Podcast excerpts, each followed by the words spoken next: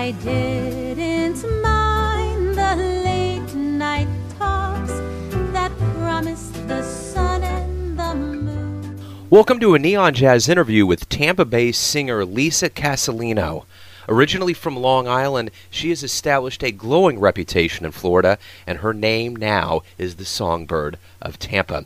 She discusses her teaching career, decision to go with music full time, her latest album, I'm Old Fashioned, that was funded through Kickstarter, what is next in her career, and how she will be described 20 years from right now, along with much, much more. Dig it. Let's go ahead and start at the top here. You grew up in Long Island. How did that mold your love of jazz? Well, I didn't really get into jazz until much later, as far as like my favorite style of music. It wasn't something I, I started doing until um, I had to kind of carve out a niche of my own for my career. You know, I was singing, but you know, I went to school for music, and, you know, classically trained. But growing up, you know, I liked. My parents had um, a jukebox and all these 45 records, and my dad listened to doo-wop music all the time Sure. my mother my mother played guitar for us and she would sing to us. Um, and so I just kind of grew up loving that style of music. And then, um, you know, as I got older, I guess just really liked what was trendy and, and pop and musicals. I loved Broadway musicals. And as an adult, when I got into these bands, I was part of a house band, you know, wedding bands, things like that. And then there wasn't just there wasn't a lot of work. And so I started singing at nursing homes and that's kind of when I really, you know, broadened my repertoire of, of that style of music, of jazz standards, and realized that that's really when my voice is best, and just continued on that route, um, and started doing more gigs like that, and then eventually hiring bands and to accompany me, and that's pretty much how it evolved. So, how? When did you start singing? Well, I, I had a few gigs um, in college, but uh, basically probably back in 1997, 98. Okay. in 1998, I started singing professionally, you know, part time, those, those types of things, just joined a, a duo or a trio or sat in with a band here and there. Gotcha. And then full, yes, and then singing full time. Um, I was singing full time for a long time, and then I just decided to drop everything else. So I was singing full time and teaching and selling real estate, and then um, there was enough work to just kind of just sing. You grew up in New York, moved to Florida. Do you miss New York? I do. I mean, I, I go back and visit as much as I can. Um, but I came down to Long I came down to Florida because there was a brand new high school opening, and I had a music degree in you know the teaching. And so it was just a great opportunity to come down and open a brand new school and start my own program. Good Yeah. deal. So, you went to the Crane School of Music. I did. What did they teach you? Well, the Crane School of Music, I went for education. Mm-hmm. So we, and we there was a little bit of performance that you had to accomplish. You know, um, they were called levels. You had to perform songs for a panel of judges, and but at the Crane School of Music, we taught um, music theory. You know, we were taught music theory, um, conducting, composing, classroom skills. I, mean, I, I was in college a long time ago, so I'm trying to remember what I took. Sure. it's just, you know, yeah, it's uh, it's just, it's a great school for education first and foremost, uh, Potsdam colleges, and then the Crane School of Music was just the, I mean the the educators there were amazing, best in their field, and it was a, not a very big school, so you really got the attention that you needed, and Sure. they're you know from your instructors. Speaking of education, you were in public education for eight years and decided to go into music full time. What made you decide to get out of education to pursue music? Um, you know what? Because I just, I really wanted to. It wasn't so much that I was just going to pursue music and singing. I mean, I was singing with a band, but only on the weekend. I just kind of was. I loved teaching. I loved it so much that when I started to not love it as much, kind of got a little burned out. You know, I started teaching when I was 21, and you know, I had a I had a job in New York. I actually taught more than eight years. You know, I was I was teaching in New York for a year before that. So um, it just kind of got to the point where I wanted to try other things and see what I could do. I turned 31 and was like, you know, I'm just not giving it a thousand percent like I always did. And the kids deserve better, and I deserve better. Absolutely. So, yeah, so I just kind of thought, you know, if I I love teaching, and I did actually go back you know, to do part-time teaching afterwards. hmm Um, and, you know, the Catholic school for the little ones, not for high school kids. But um, it just got to be where it wasn't really teaching as much as it was discipline and, you know, standardized test teaching and all these other little things that when you go to school, like, for instance, you said what they teach you at Crane School of Music, they don't teach you about fundraising and, you know, all these, all these little things that, you know, that you don't realize you have to do as a music teacher, you know, opening a new program and so it's just kind of, I love to teach. I love being with the kids, teaching them the music, rehearsing, performing, all that stuff. But it seemed like that was kind of pushed aside with everything else going on and the school system taking up, you know, our attention, I guess. So now you're a singer, you're a professional singer, and it, it's on the website. It said you, you say that you're the songbird of Tampa. How did that name come about? You know, I don't, it, it just kind of, somebody called me, oh, she's a songbird. Somebody called me that, and then people, I just keep hearing it over and over and over again. And it's just, I don't know if it's the, the tone of my voice or just the way that I present myself. And, you know, I, I, I certainly have um, established a look, style. People know what to expect. You know, Sure. I'm a consummate professional. Every time I go out there, I, just, I give it, you know, like I said, a thousand percent. I'm always, you know, trying to do my best to have a great show. And I don't know, I just somebody just called me Songbird, and everyone else just kind of calls me Songbird. I just kept hearing it over and over again. So, Let me ask you this: before we get into your album, talking about "I'm Old Fashioned," can you lie? Can you lie to me in French before we begin? mais oui. Funny title, isn't it? Yeah, it's cool. I like it. I like it. The thing that I really find interesting with a lot of jazz musicians these days, and musicians in general, is you get these albums funded by Kickstarter. I'm, I- I'm that that's what happened with this album, correct? Yes, that was. The beauty of that is up front you already have a fan base. It used to be you would get fans after you release material. What's it feel like to have that kind of support and then to get more support after you've already got that initial uh, buy-in by the fans? It, you know what? It's really amazing. I will tell you because the whole process of Kickstarter was, um, you know, a, it was awesome because it was successful, but it's such a difficult thing to do. You know, it was, it was a very stressful 30 day period for me.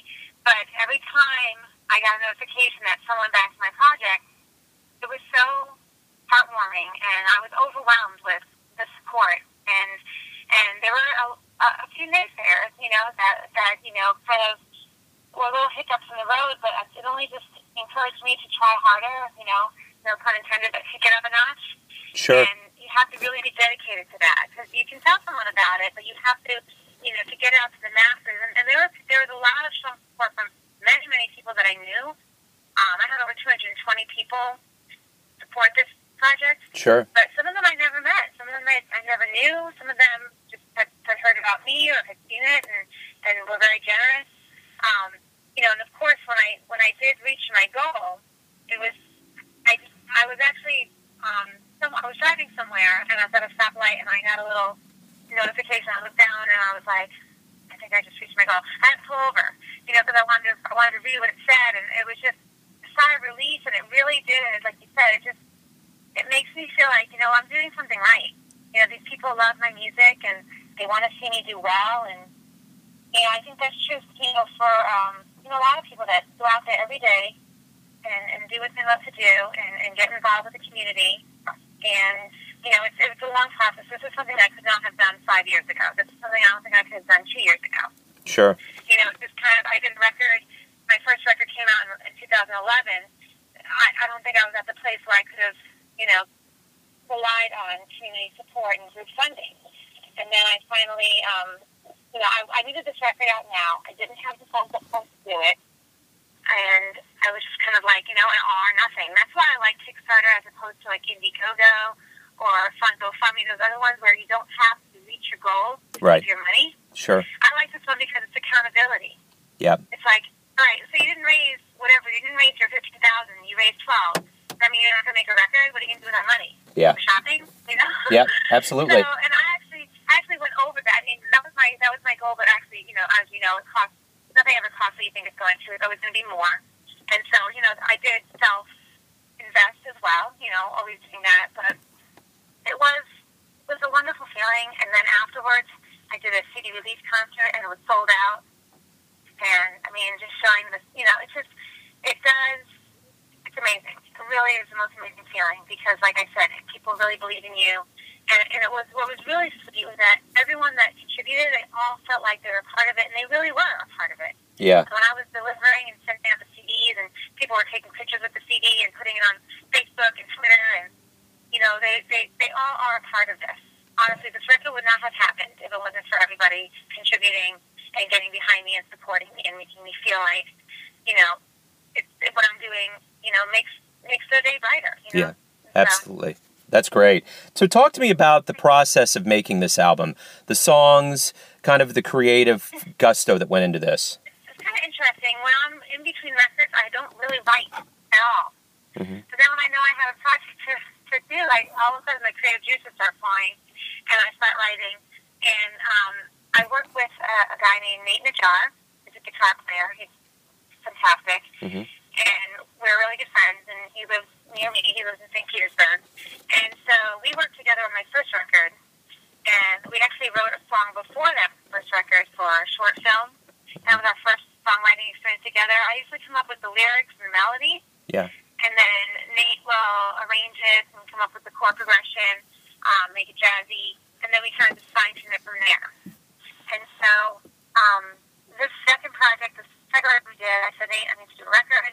I started writing some songs, and basically we'll he'll come over, I'll go over to his place, and we'll sit down and I'll sing a little bit of the melody, or if I don't really have a melody, but I have some lyrics, I have an idea, I'll say I want it to kind of sound like this, or I want it to have this kind of a feel, or you know, this is going to have a, a you know a, a Latin feel. It's going to have this is a waltz, or I want it to sound like Gershwin, or these lyrics are like you know Cole Porter, so I want it to be fun and different, and and that's kind of how we we just kind of play around with it. And it happens really really quickly, honestly. Yeah.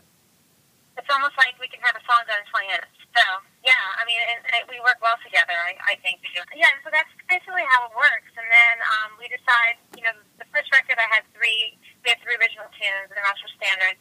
And then this this record, I said I wanted to have more original tunes. I, my goal is to work it up to all being original music. And that's a difficult thing, especially in the jazz world, because people want to hear what's familiar and what they know. And, you know, it's not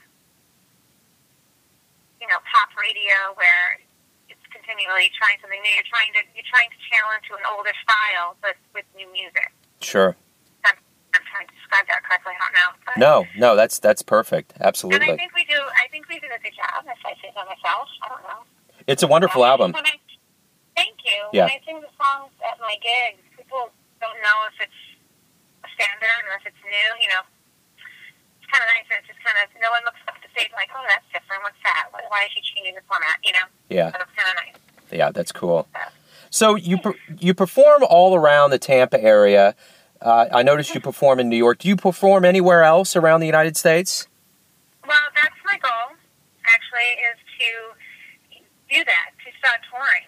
Um, you know, it's I, I book ninety nine percent of the stuff that I do here in Tampa, and then um, you know when I go up to New York, I do that as well. So trying to get my name out there and, and getting myself in other venues and doing jazz festivals. I mean, that's my goal, and I'm I'm hoping to connect with you know a manager or a booking agent or someone who can you know open those doors for me. It's really hard Yeah, that's what I hear. Yeah. to, to knock on the door of the people that, that have never heard you, and you know they always want, can you draw a crowd here locally? Can you draw a crowd here locally? Well, I need to be there, and you know I'm not sure. You know that's why I'm glad for this interview. Yes, You know, and that someone absolutely, in Kansas City is going to want to say, hey, you know what? Let's book her here. without a doubt. So, I mean, right, and so that's why you know when when you when I do the record, I invest in getting it out on the radio airwaves and just hoping people hear it, and people are hearing it. I mean, I get I, I got it all, all over the world. I just got an email from someone over in the Netherlands that was like, "I love your music. Can I get an autographed photo?" You Right. know, and, and just nice, you know, Which, to have that. wh- which it's funny. That's the perfect segue into my next question, which is this: What's the nicest thing a fan has ever said to you? Oh, um, you know what? I, I don't know if I can. I, mean, I've had so many nice compliments and, and emails out of the blue, and people sending me things saying we love your music, we love your style, and you know, I do, I do music videos, and, and people respond positively to those. But I'm, I'm trying to think of like it's not really a, it's not really the nicest thing, or maybe a, a compliment, but it's an experience where I'll be singing a song at regular gig, or and you know, someone will come up to me afterwards and say, you know, that was my mother's favorite song, and you sang it so beautifully, and they have like these you know bittersweet tears in their eyes, or when I was singing at the nursing homes, and you know, a, a woman who never you know, got out of her chair, stands up, you know, and holds on to leaning, uh, you know, a rail to lean on, but she's standing because the music's inside of her, kind of. Because that's that's what the beauty of this music is. I sing a lot for World War II veterans, and I take them back to those the war days, and you know, when they were younger, and they just it's uh, it connects on a different level. I think you know, when like for me as, as a kid in the '80s, you know, if I hear a song from the '80s, it takes me back, you know, to middle school or whatever and it's the same feeling for them. You know, this music is just the lyrics and the melodies. It, it really brings up a lot of emotion. Absolutely. So I sang for uh, Matthew Tune 100 last year. 100. You know, he was born a year after the Titanic sank and a year before World War One. Wow. Yeah. Crazy, right? That, that is. Crazy. It's nuts. Yeah, for sure. And I'm singing songs that, you know, I remember, I think I sang a song, um, trying to think of the name of it now, it's going to, I'm losing my, you know, it's in my mind, but I can't remember it. It was a song that came out in 1913. And I think it said that you, was it You Made Me Love You? It was that, Yeah. I didn't want to do it, that song. Um, it was a song I researched it to find out what song was popular the year he was born. Nice. So, Very nice. That's I don't know cool. if it was on it. Yeah, it was really cool. Yeah, that's good stuff. So, So, speaking about your sound, on ReverbNation, it said you sound like Diana Krall, Billie Holiday, Sarah Vaughan, Dinah Washington, Norah Jones, and Billie Holiday. So, when you hear that and you think about it, what, wh- how do you feel you sound? I mean, you have a very unique voice and a very unique sound. Tell me what you think about it. I think that's a misnomer. You know, for ReverbNation, when they say sounds like, I think they're more like, sounds like the style of this kind of music that this person sings. Yeah, I don't really think it means I sound like anybody. Right. Um, you know, I don't, you know, we all are our own worst critic, you know, Mhm. and when I hear my voice, sometimes I think, hmm, sounds probably it sounds like me, you know, and other times I think, oh, I wish I could work on, you know, my vibrato. I know my vibrato is very distinctive. You know, I have good pitch and, um, you know, intonation, those things I don't really worry about too much. Um, but it's the other things where people are used to hearing that, you know, uh, synthesized or overworked or, you know, overprocessed vocal. You know, and, and we, I try to keep my record as authentic as it can possibly be. Mhm. And, you know, there's one track on the song, on the, on the record called Is That on the Menu? It's a three-part harmony song we wrote in the style of like an Andrew Sisters tune. And we're, we're all on the same microphone yeah, you know, we didn't use separate mics. We, you know, we were all singing on the same mic and just using good old blending, you know, to to get that sound. So, Sure. You know, if you're not used to that, if, if you're so used to the overprocessed stuff that you're hearing with other styles of music, then it's it's really out there. It's, it's pretty much like I say we record performances, live performances. That's basically what we're doing here. yeah, Um, you know, so I don't, you know, I know that as, as a singer who sang, and I think most people, if they ever have to, you know, really work as a musician, they're always doing other people's music. yeah, And so you start to pick up other people's style listings and then trying to come into your own and finding where your voice really fits is really important. I don't want to sound like anybody else. You know, I do want to sound like me. yeah, And so I, I you know, I, but there are things you can always improve on your craft. So you can always improve on your vocal quality absolutely. and that's what I, and that's what I try to do. You know, with this record, you know, it's a lot more. Um, my first record, you know, out there, I'm very proud of that one, and this one as well. I, I love this record. I love the songs on this record uh, more so than the ones on the last one. And um, you know, the next record, which I'm already, it's funny because I'm already have an idea of the next record. I have song ideas, and you know, this one's only been a month. Yeah, sure. Not even. And uh, I, I'm like, I'm ready to go back in because you know, I, and I think that I think that derives from the outpouring of support from everybody. Yeah, moving at the speed of life, for sure. Um, So, speaking of musicians and singers, if you could go back in time and meet one jazz musician from any era, who would it be and what would you want to ask him?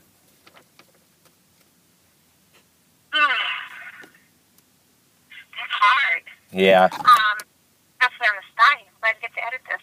I think.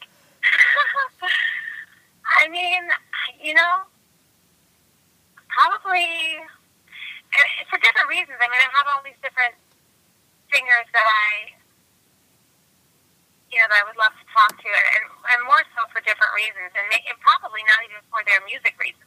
Right. You know what I'm saying? Like Lena Horne. Mm-hmm. You know, I mean, just despite the fact that she has those barriers to break and, and to fitting in and that sort of thing, and um, you know, I love uh, Frank Sinatra. I mean, who would want to meet him? But I probably just want to ask him to still have a drink with me. You know? Yep, sure. you know that sort of thing. yeah, You know, um, that's, that's a hard one. yeah. You know, I just uh, that's a good question. I'll have to get back to you on that one. Okay. I want to answer that. You know, but I just can't really pick one right now. That's that's totally. that's- For me, for me, when I was, you know, as a jazz singer now, you know, those singers that I kind of revere, you know, and listen to and think, wow, they, you know, Billie Holiday is just, you know, and her voice is just so different from anybody else. And then you hear it right away, you know it's her. Yeah, I love that about her. absolutely, absolutely.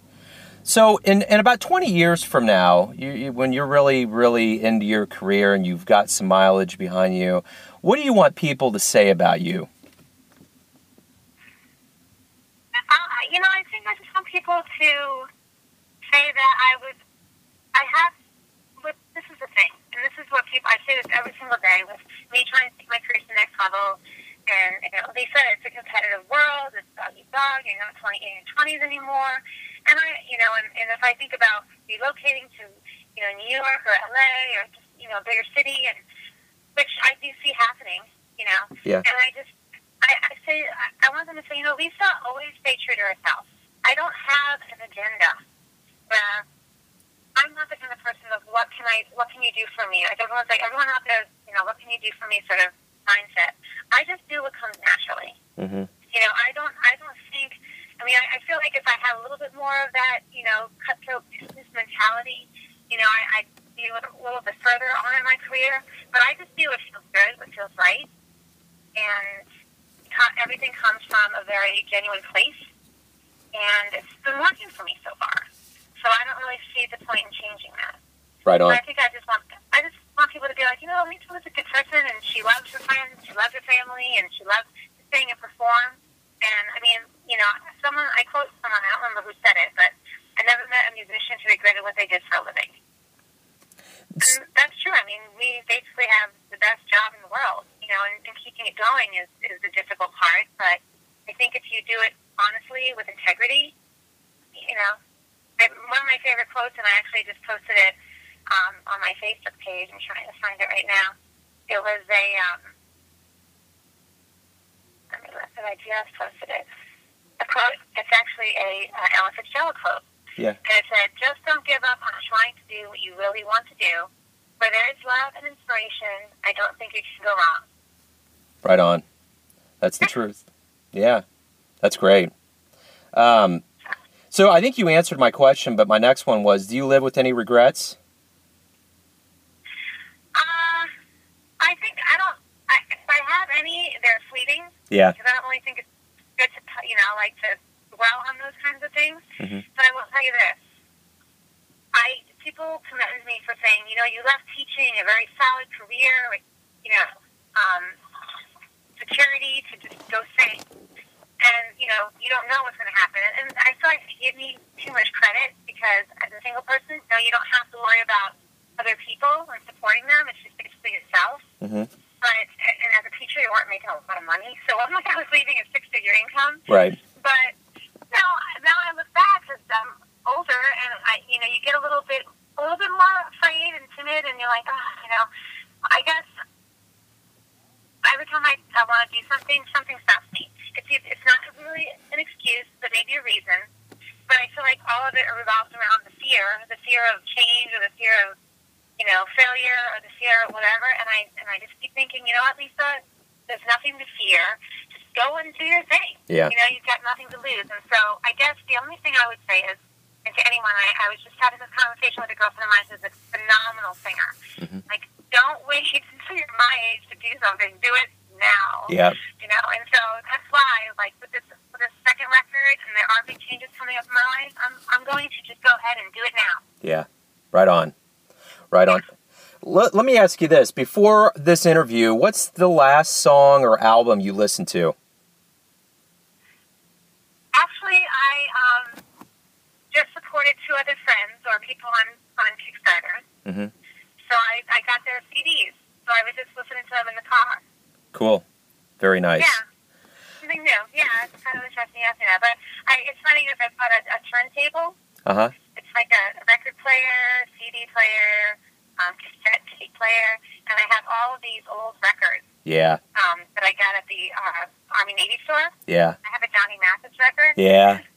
but he signed it Wow. because I actually sang. I sang at dinner at the Ruth Eckerd Hall in Clearwater. Uh-huh. They have concerts, and I was booked to sing at the dinners before a couple of the concerts. One was Harry Connick Jr., and another one was Johnny Mathis. Right on. And yeah, and so I have uh, a Johnny Mathis record album, and he signed it, Lisa with All My Love. So it's actually sitting right here. That's cool. Yeah, when I was when I was growing up, we had one box of LPs, and that was Johnny Mathis was all over the place in there. That was uh, that was the guy at the time for sure. But yeah, those those vinyl albums have a charm all their own. To hear that old analog honey just coming out of those speakers is really nice. Oh, I love it. Yeah, and this this place has so many great ones. I mean, it has a soundtrack to I have Walt Disney's Snow White and the Seven Dwarfs. You know, the Sound of Music. I have the soundtrack to um, Fame, and a couple of Barbra Streisand ones too. Right on. Yeah, and Dick Clark's Twenty Years of Rock and Roll. Really, really went all out. Yeah, that's cool. That's very cool. It seems like this interview, every every answer is led perfectly into the next uh, question that I have. So my final question for you is, why are you old fashioned? Um, that's a good question. I don't. You know what? I guess I have this ex-boyfriend of mine. At least you live in La La Land. You know, like it's not the movies. It's not. And I'm like, why cannot? Why can't it be that way? Like, why can't romance happen? And you know, and why can't it be? Mhm. I mean, it can. You know, you can make your world however you want. I mean, you can say you're delusional. You can say, you know, but Yeah. for me, I, I just, I am, I, you know, living in a modern world as an old-fashioned person, it kind of does have its perks because people gravitate towards it. I really think they do. They like it because they, they think it, they see that it's genuine Yeah. and there is no agenda, and it's just kind of how I am, and it, it, and it revolves even the, you know, it, hasn't. I don't know if it was the music or if it was my style or what kind of fed into the other ones, but you know, I do dress the part when I perform. I actually kind of dress the part when I'm not. You know, Yeah. I, I, I, I do have an old fashioned. I love old movies, and I love, you know, the, the old music, and I love the, the vintage style, and um, I don't know. I'm, maybe I'm an old soul. You know, I was Yeah. born. I was born a couple of decades too late. Sure. Very cool. I don't.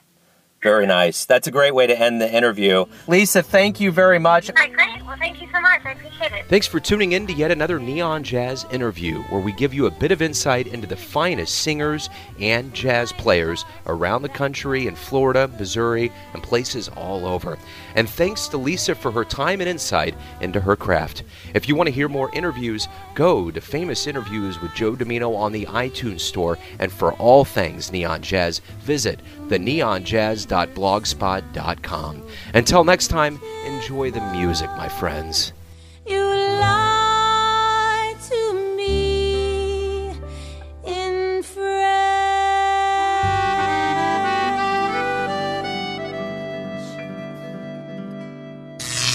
Neon Jazz.